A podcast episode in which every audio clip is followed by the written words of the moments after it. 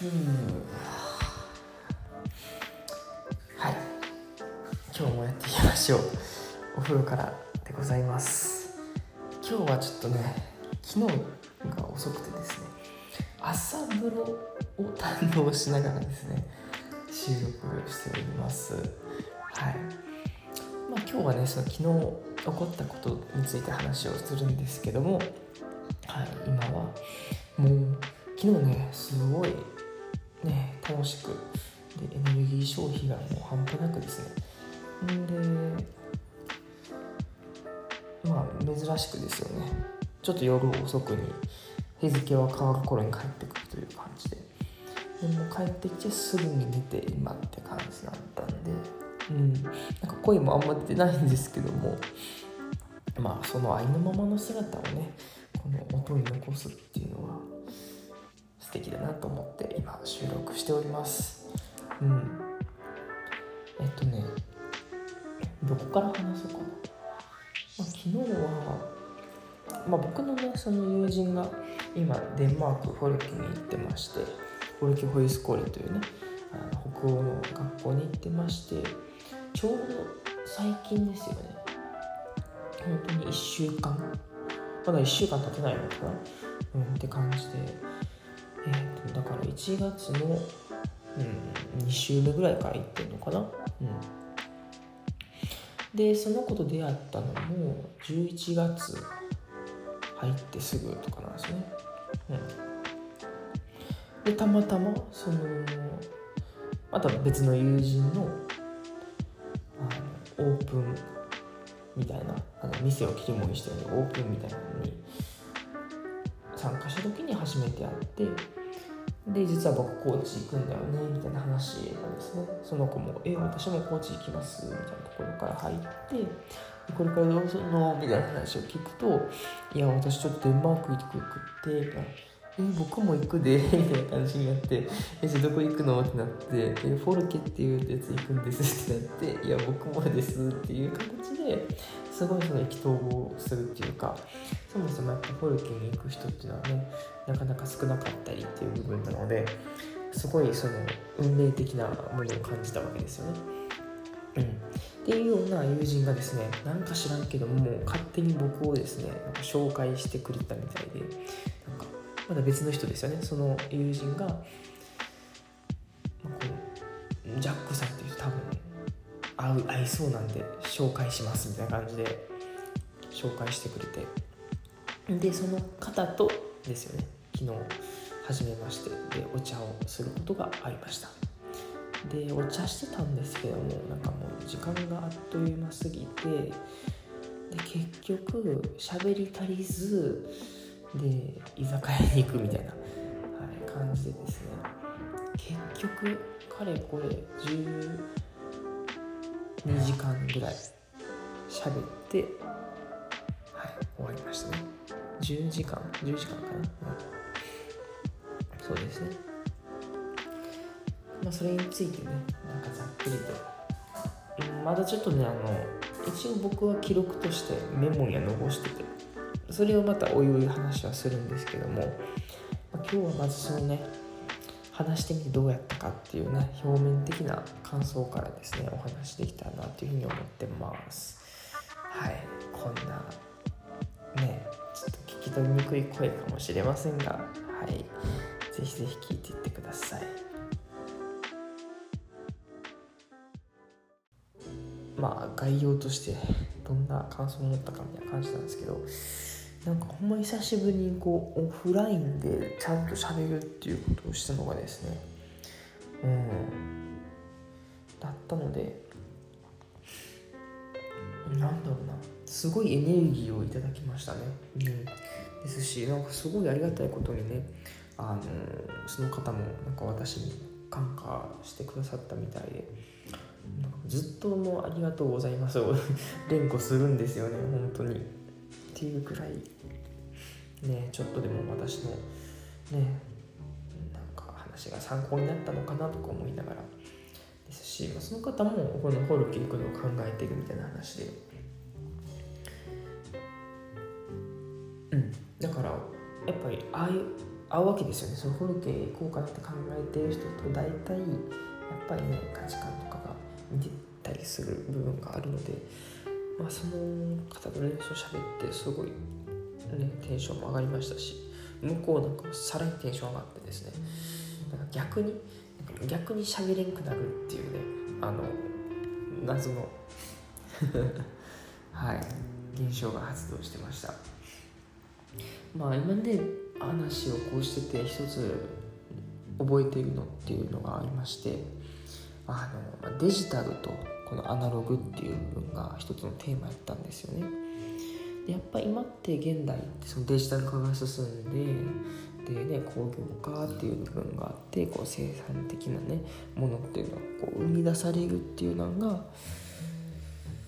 あるからこそですよね、まあ、日本っていう国も強くなってとかねそれこそ物がかなり安く、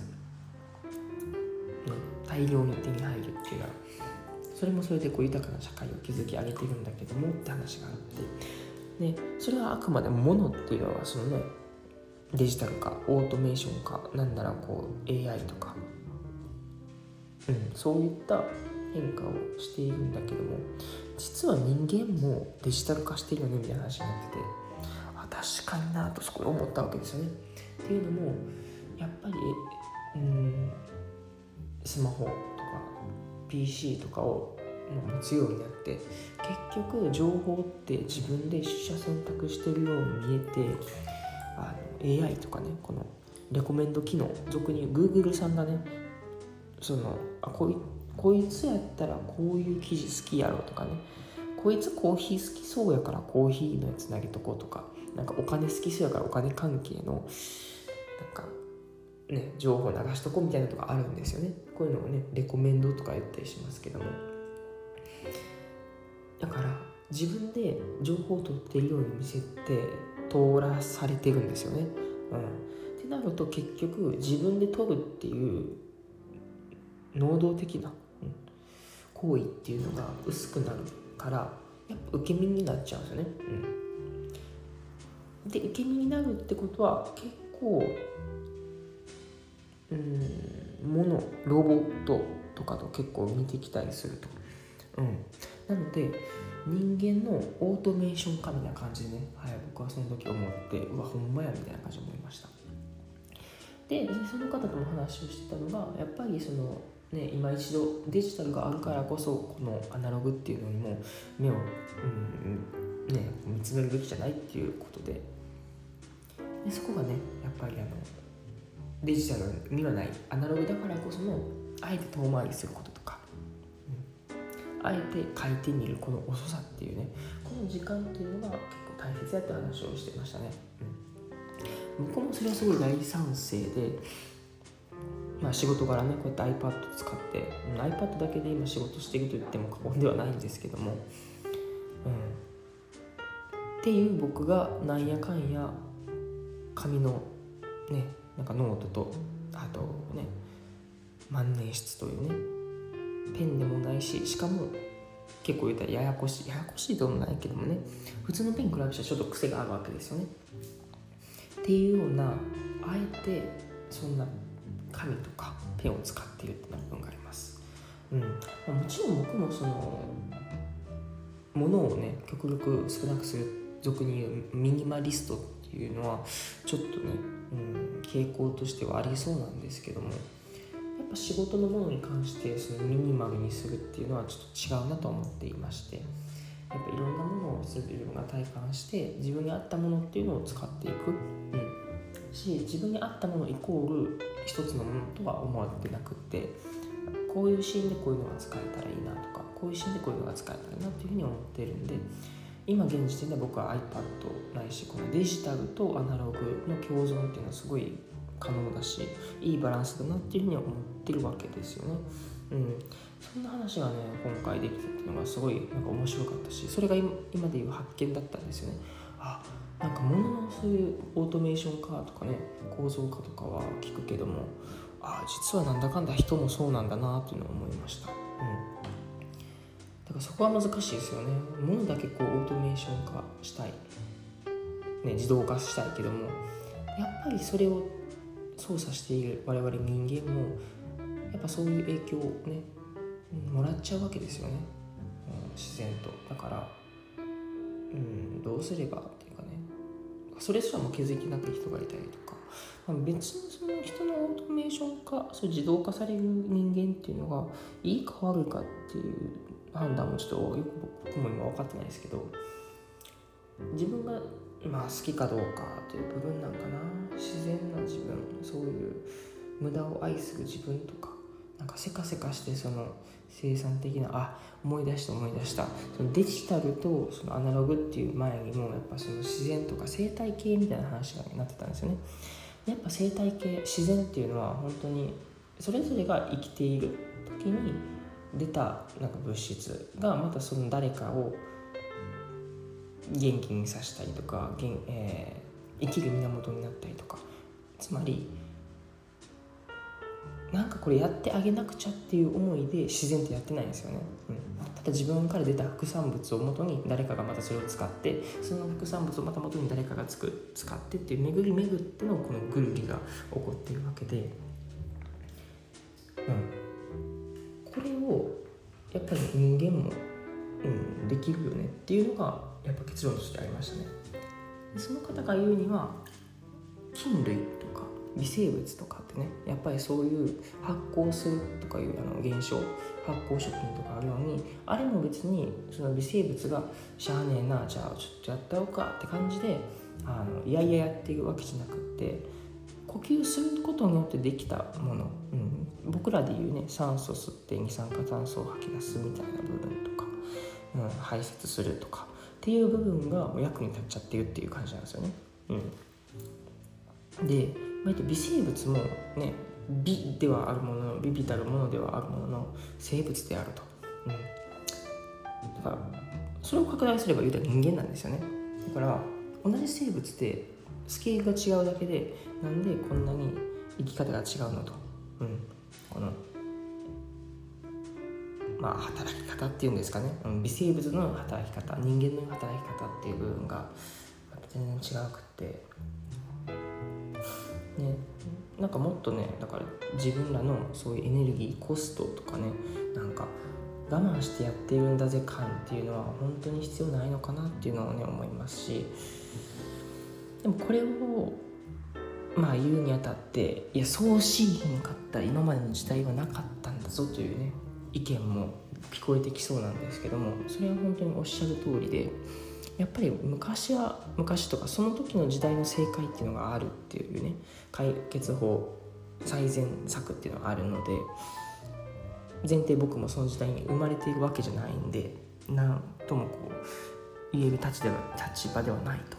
でも少なくとも言えるのはそういった時代があってっていうこと。でかつ今の時代はそれじゃなくなってきているなっていうことなのかなと思ってます。うん、時代に合ったその人の生き方っていうのもあるのかなというふうに思うんでなんかそういうのをねまさにこの時代ですよね今。ちょうどコロナがやってきてやっぱりその感染症前もお話ししたんですけども感染症っていうものを境に時代が変わるっていうのは歴史上多いみたいでちょっとこれまたね他のエピソードでもお話をしたいんですけどもやっぱり一つの節目として歴史はやっぱりそのてこでも動かないと。でもあることを境にすんなり動いちゃうっていうのがまさにこのパンデミック感染症とかっていうふうにも書かれていてまさにその今時代の狭間っていうのを僕たちは生きててそれをね見るっていうのはすごい楽しいなっていうふうに思ってます。うんなんかまとめますとねそうやってデジタルとアナログっていう部分の話があってでやっぱりその人と生物他の生物ね何ら変わりないねっていう部分まあもちろんこう知能がある分ね行動的な部分ができる分もっとそのクリエイトするべきだと思うしじゃあ果たしてそのクリエイトでできているのかっていう部分だと思うしうん。で最終的に何の話だっけ？えっとあそうだから時代の移り変わりによって人の役割っていうのも変わっていくと、うん、そんな話を今日はしました、うん。ちょっと朝からこんなね話をするのもちょっと私のテンション的もあれなんですけども。はいそんな感じで。今日は、えー、朝7時16分からお送りしております、はい、そんな感じで今日も一日頑張っていきましょう。ですしこれを聞いてくださっている、はい、夜に聞いてくれている方はですねもう相変わらずあおやすみなさいって感じで終わっていきましょう。こんな感じで終わりましょうか。お相手はジャックでした。またね